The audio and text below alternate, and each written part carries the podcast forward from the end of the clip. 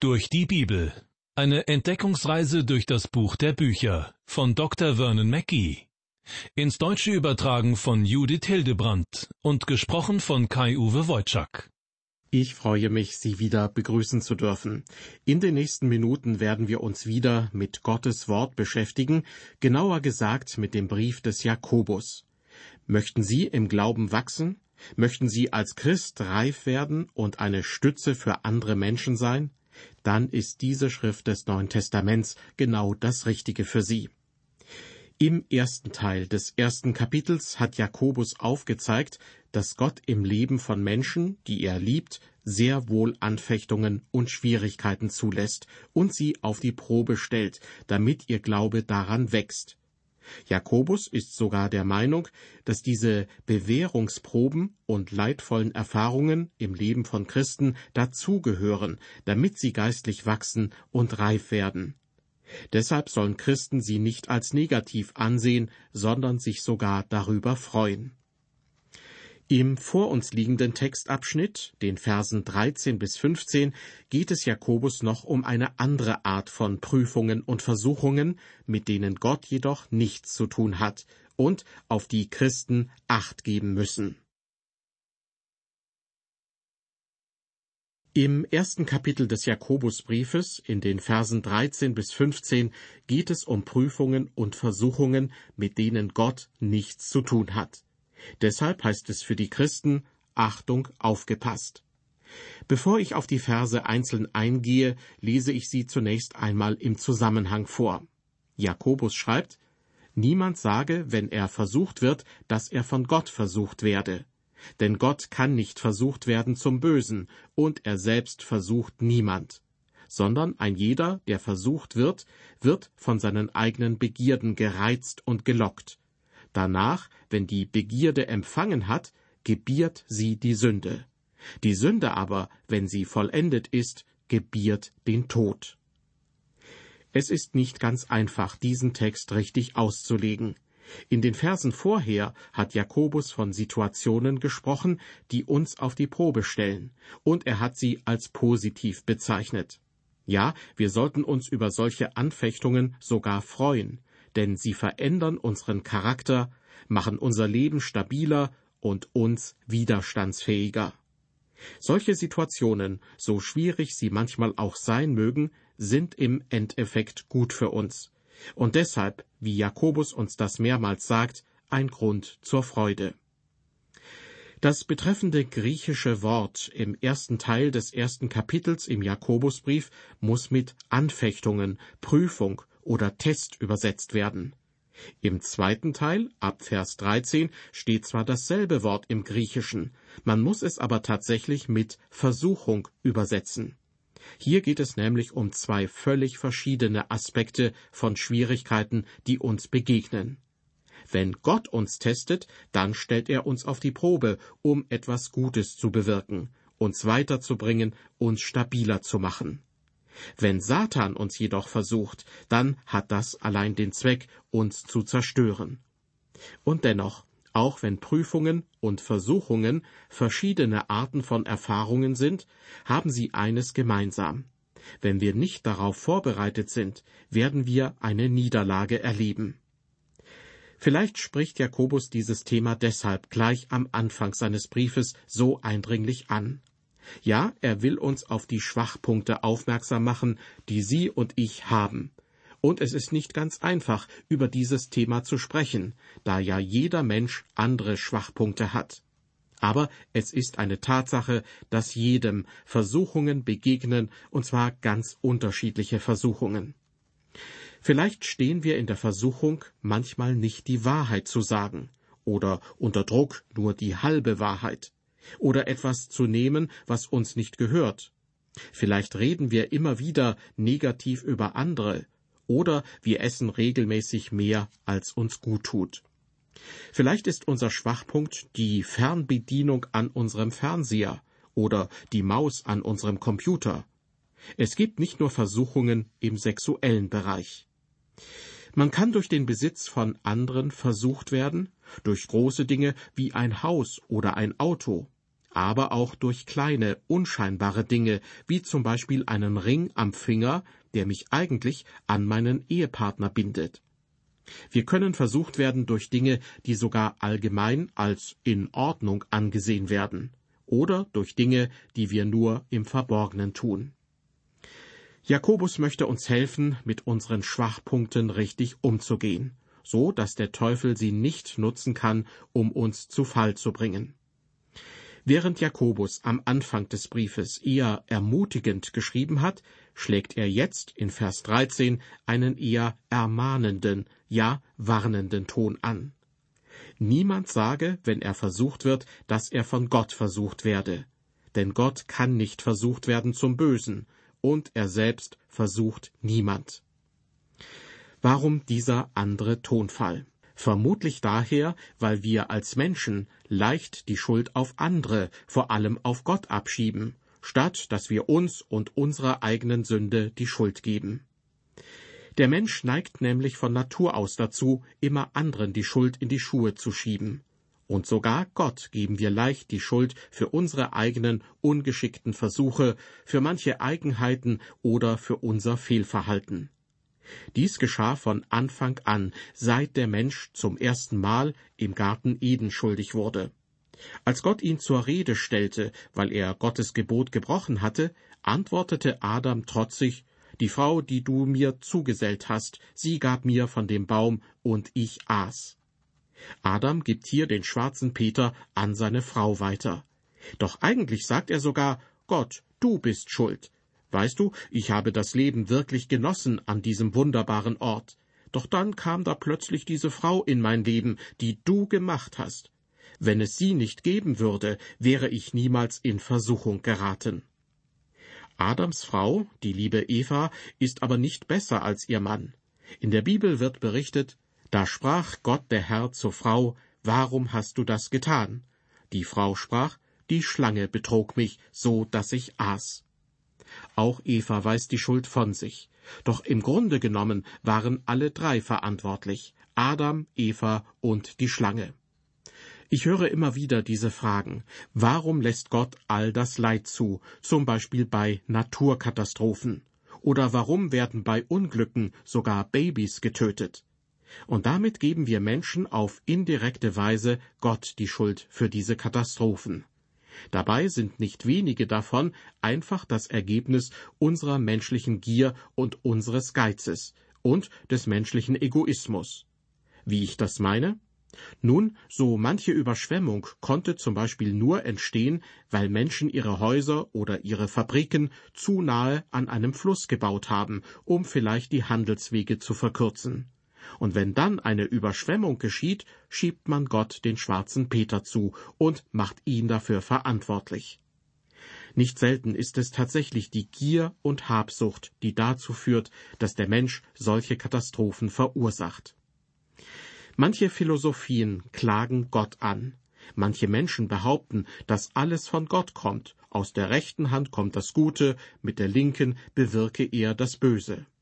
Der Fatalismus sagt, dass im Grunde genommen alles vorherbestimmt ist und wir nichts daran ändern können. Und wenn es überhaupt einen Gott gibt, dann hat er die Schöpfung gewissermaßen wie eine Uhr aufgezogen und sich selbst zurückgezogen. Alles läuft nun von alleine, und er kümmert sich nicht mehr darum. Materialisten erklären die Welt damit, dass sie behaupten, dass die positivsten Gefühle und auch die schlimmsten Leidenschaften nur aufgrund des natürlichen Stoffwechsels und der rein physischen Abläufe in unserem Organismus entstehen. Das heißt, wir sind dafür eigentlich nicht verantwortlich. Liebe Hörer, Gott hat in seinem Wort auf alle diese Überzeugungen eine Antwort. Eine davon lautet, es gibt nichts Böses in Gott. Er ist nur gütig, er ist Licht und er ist wahrhaftig. Johannes schreibt in seinem ersten Brief in Kapitel 1, Vers 5, und das ist die Botschaft, die wir von ihm gehört haben und euch verkündigen. Gott ist Licht, und in ihm ist keine Finsternis. Dass es so ist, unterstreicht Jesus in Johannes 14, Vers 30 mit den Worten, Es kommt der Fürst dieser Welt, er hat keine Macht über mich.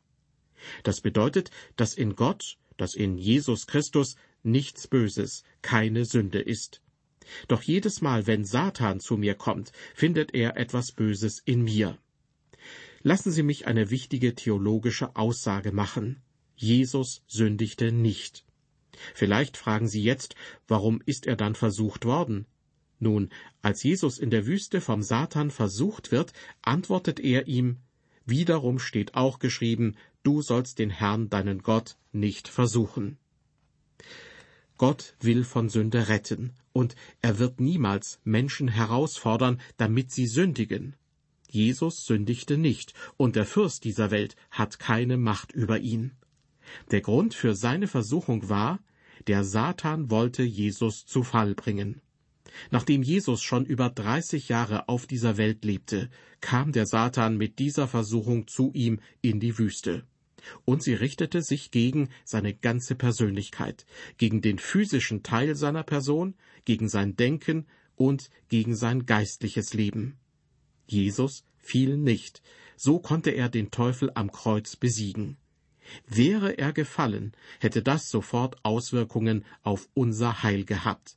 Wir würden in unseren Sünden bleiben und hätten keinen Erlöser. Ich will das mit einem Beispiel illustrieren. Meine Eltern lebten in einer kleinen Stadt am Fluss Brazos, wo mein Vater für eine Firma arbeitete, die Erntemaschinen für Baumwolle herstellte. Im Sommer führte der Fluss kaum Wasser. Doch wenn es im Herbst zu regnen begann, konnte er derart anschwellen, dass man mit einem Kriegsschiff darauf hätte fahren können. Einmal wurde durch das Hochwasser eine große hölzerne Eisenbahnbrücke über den Fluss zerstört, die dann durch eine Brücke aus Stahl ersetzt wurde. Als die Bauarbeiten abgeschlossen waren, kamen von beiden Seiten zwei Lokomotiven angefahren, die dann beide mitten auf der Brücke stoppten und ein lautes Signal gaben. Das ganze Dorf beobachtete das Schauspiel, und einer der Zuschauer fragte den leitenden Ingenieur, warum tun Sie das? Er antwortete, wir testen die Tragfähigkeit der Brücke. Haben Sie die Befürchtung, dass die Brücke nicht trägt? fragte der Mann zurück. Doch natürlich trägt sie, sagte der Bauleiter, aber wir wollen ganz sicher sein und den Beweis dafür erbringen. Liebe Hörer, Jesus wurde versucht, um zu beweisen, dass die Sünde ihm nichts anhaben konnte und dass er der Erlöser sein kann. Wenn Gott prüft, dann tut er das auf eine Weise, dass er unseren Glauben auf die Probe stellt. Und das soll nicht zum Abfall, sondern zur Stärkung unseres Glaubens führen. Es soll dazu führen, dass wir geistlich reif werden. Der Teufel aber ist es, der zum Bösen versucht, zum Abfall vom Glauben. Wir werden niemals ohne Versuchungen leben. Vielleicht sind Sie irgendwann mal Christ geworden und haben die Illusion gehabt, dass damit alle Schwierigkeiten verschwinden werden. Doch das ist ein Irrtum. Das normale Leben als Christ ist ein Leben mit Konflikten. Da findet ein Kampf in uns statt. Auch wenn wir Jesus nachfolgen, sind da Kräfte, die uns genau davon abhalten wollen.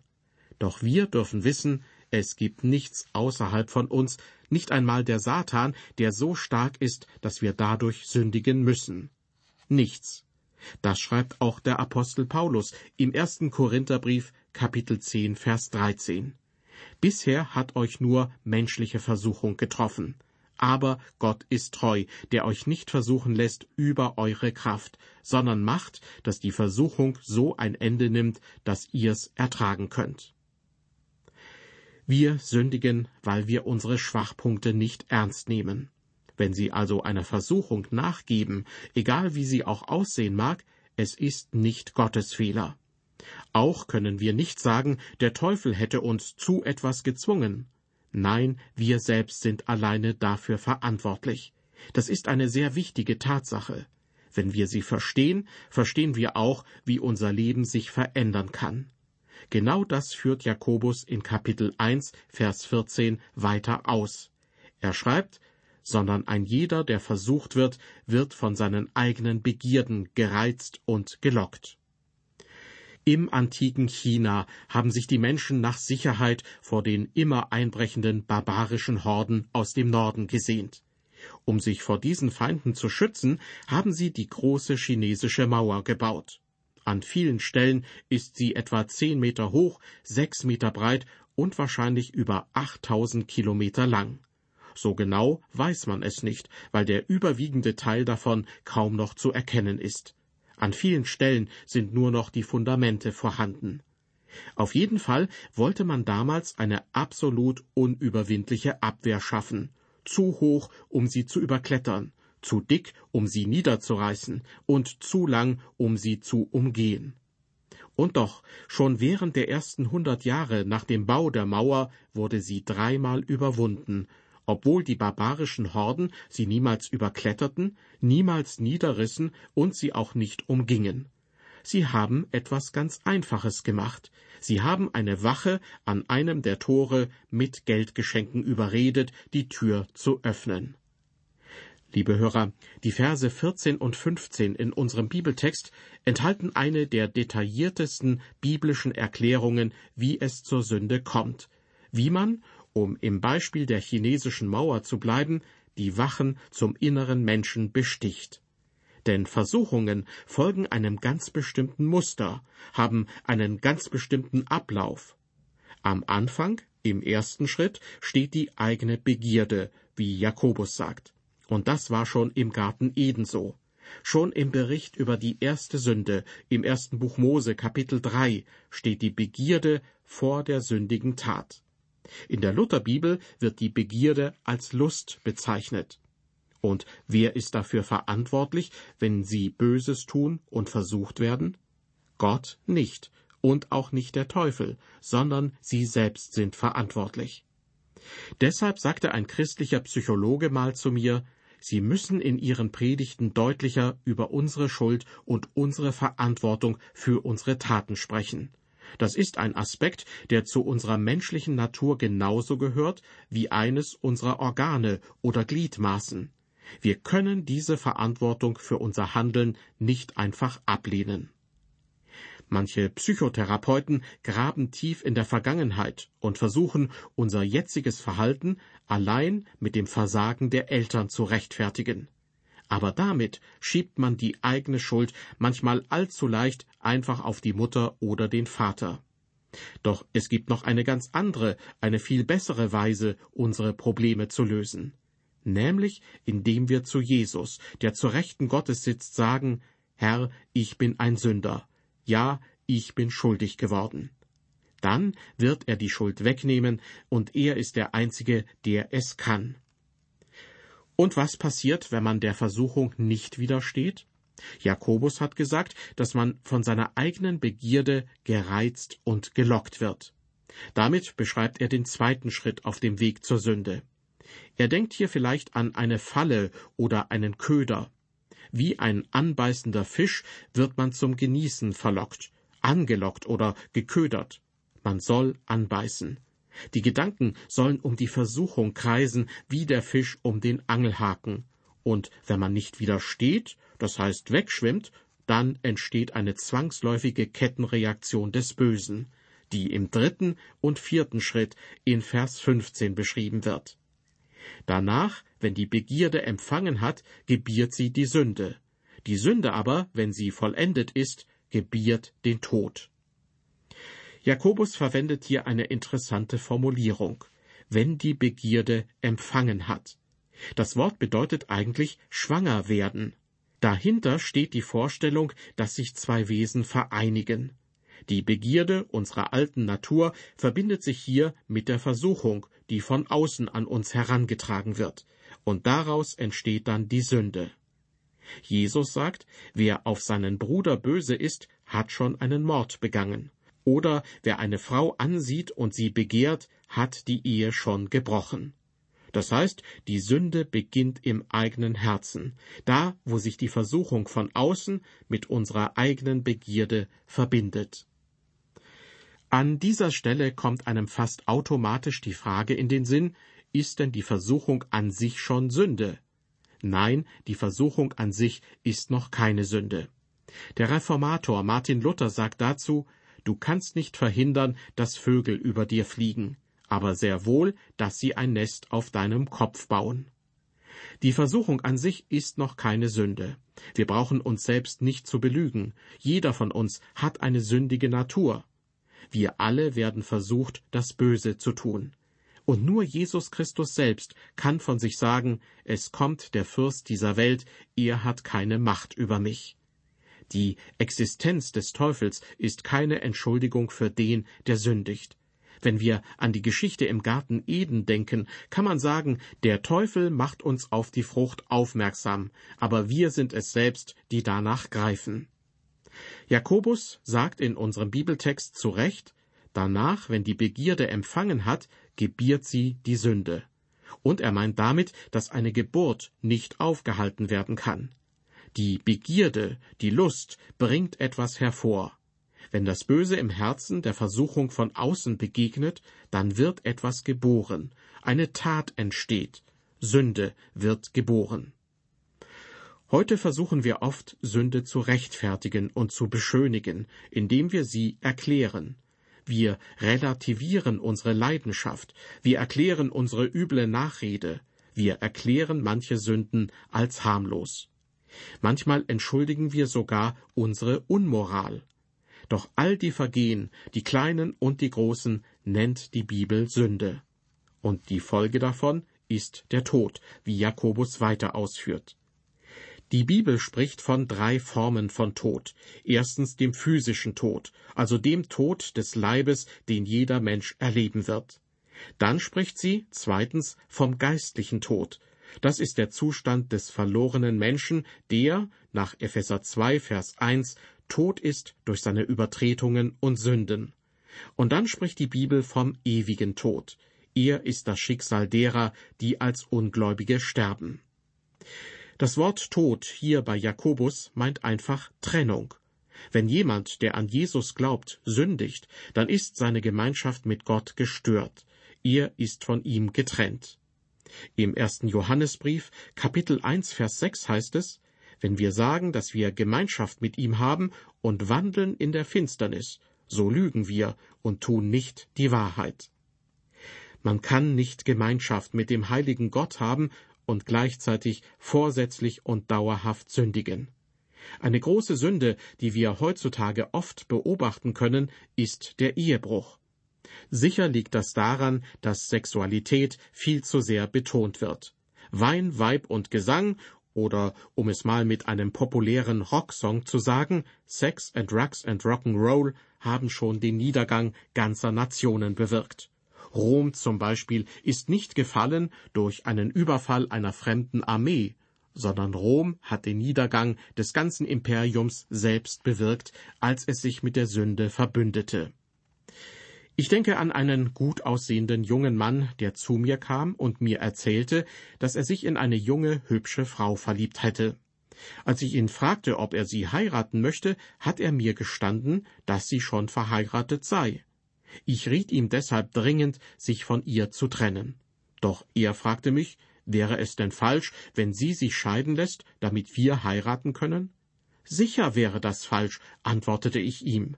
Sie sind offensichtlich auf eine schwere Art und Weise versucht worden. Doch wenn Sie als Kind Gottes dieser Versuchung nachgeben, werden Sie niemals damit fertig werden. Und dann habe ich ihm an einigen Beispielen von anderen Paaren aufgezeigt, wohin es führt, wenn man der Sünde nicht widersteht. Ich habe ihm auch erzählt, dass, wenn Begierde empfängt, sie Sünde gebiert. Das Einzige, was die Lust in diese Welt hineinbringen kann, ist Sünde. Und Sünde führt zum geistlichen Tod. Dies wiederum führt zur Trennung von Gott. Aber Gott wird sein Kind disziplinieren, wenn es das nicht selbst tut. Der junge Mann verließ mein Büro, nachdem ich ihm auf sehr positive Weise versucht habe, Gottesfurcht zu vermitteln. Darüber war ich sehr froh, denn er war ein wunderbarer Nachfolger Jesu, der aber offensichtlich versucht worden war. Nach einigen Wochen kam er wieder in mein Büro und erzählte mir, dass er und diese Frau, von der er erzählt hatte, eine Entscheidung getroffen hätten. Wir haben erkannt, dass wir in diesem Leben niemals zusammenkommen sollten. Ich habe Gott jetzt gebeten, dass wir uns im Himmel treffen.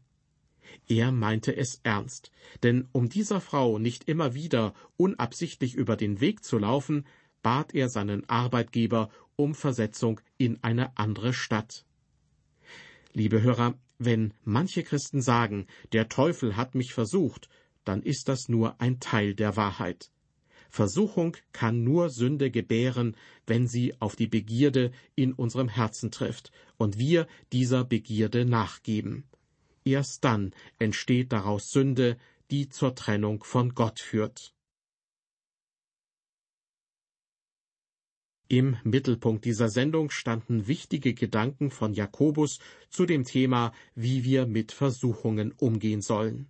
Ich wünsche Ihnen, dass Sie mit Versuchungen so umgehen, wie Gott es sich wünscht. In allem können Sie sicher sein, dass Gott Ihnen niemals mehr zumutet, als Sie tragen können. Er kennt Ihre Grenzen und passt auf Sie auf. Ich verabschiede mich nun von Ihnen bis zur nächsten Ausgabe unserer Sendereihe durch die Bibel.